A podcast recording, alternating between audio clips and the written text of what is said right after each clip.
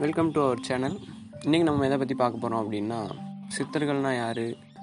சித்திகள்னால் என்ன? இதை பற்றின விஷயங்கள்லாம் இன்றைக்கி நம்ம பார்க்க போகிறோம் தமிழ் என்றாலே அது மிக பழமையான ஒரு மொழி. அதில் நிறைந்திருக்கிற நூல்களும் ரொம்ப அதிகம். அதில் ரொம்ப முக்கியமான நூல் எதுன்னு கேட்டிங்கன்னா சுத்த மருத்துவம் தான் நான் சொல்லுவேன். ஏன்னா அதில் மட்டும்தான் வாழ்க்கைனா என்ன? வாழ்க்கை எப்படி வாழணும்? வாழ்க்கையில் மருந்துகள் என்ன இருக்குது இறைவன் அடைகிறது எப்படி? இப்படிப்பட்ட பற்பல விஷயங்கள் அதில் அடங்கியிருக்கு. அதை பற்றி விரிவாக நம்ம இந்த காணொலியில் பார்க்க போகிறோம் முதல் விஷயம் சித்தர்கள்னால் யார்? சிவனே ஒரு சித்தர்னு சொல்லுவாங்க. அதாவது முன்காலத்தில் தமிழர்கள்லாம் வந்து ஒரு சில எல்லா விஷயங்களையும் மறைச்சி மறைச்சி வச்சாங்க. சித்தர்களே அதுக்கு சொல்லுவாங்க.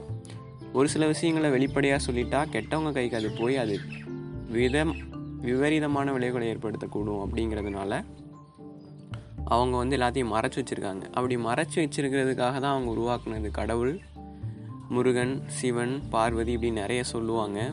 ஆனால் நிறைய பேர் அதை ஏற்றுக்க மாட்டாங்க. மற்ற மதத்துக்காரங்களாம் வந்து இது மதம் சார்ந்தது இனம் சார்ந்தது அப்படின்னு சொல்லி ஒதுக்குறாங்க. ஆனால் இங்கே ஒதுக்குறதுக்கு எதுவுமே கிடையாது. சித்தர்களே சொல்கிறாங்க ஓட்டை சடலம் உப்பிருந்த பாண்டம் அப்படின்னும்.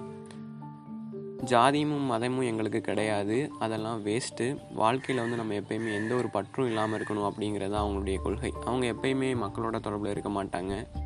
உணவுக்காக ஒரு சில சமயம் பிச்சை எடுக்கிறவங்களா இருப்பாங்க. ஆனால் அதிகபட்ச நேரங்கள் காட்டில் தவம் செஞ்சு தான் அவங்களுடைய வாழ்க்கையை கழிச்சிக்கிட்டு இருப்பாங்க.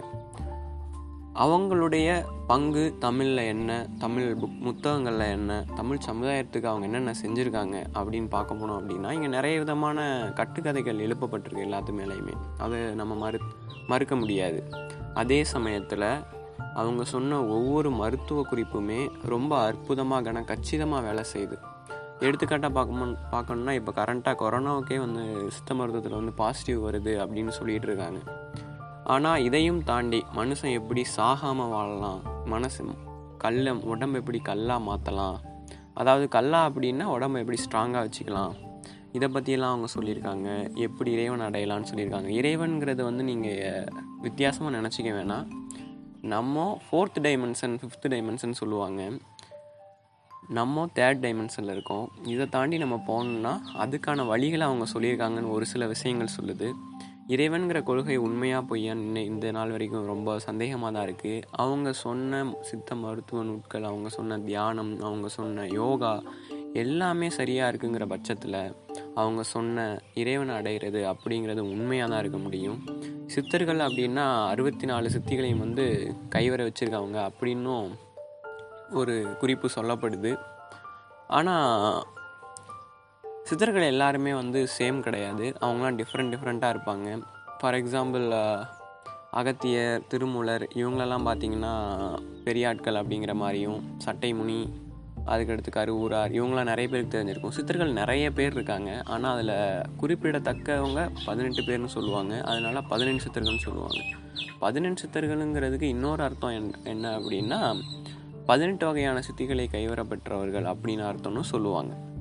ஸோ கன்க்ளூஷன் என்ன அப்படின்னு பார்த்தீங்கன்னா ரொம்ப பவர்ஃபுல்லானவங்க இவங்களுடைய அஷ்டமா சித்திகள் அப்படிங்கிற பட்சத்தில் என்ன சொல்ல வராங்க அப்படின்னா பெருசாக இருக்கிறது சிறுசாகிறது சிறுசாக இருந்து பெருசாகிறது உடம்ப கனமாக்குறது லேசாகி காற்றுலேயே பறக்கிறது இதை மாதிரி ஏகப்பட்ட விஷயங்கள் கூடு விட்டு கூடு பாயிறது முதற்கொண்டு எல்லாமே அதில் சொல்லப்பட்டிருக்கு. திருமூலருடைய வரலாறு என்ன சொல்லுது அப்படின்னா திருமூலர் வந்து தன்னுடைய உடம்பை விட்டுட்டு இன்னொரு கூடுக்குள்ளே போயிட்டாரு. போனதுக்கப்புறம் அவருடைய உடம்பு எடுத்து எரிச்சிடுறாங்க.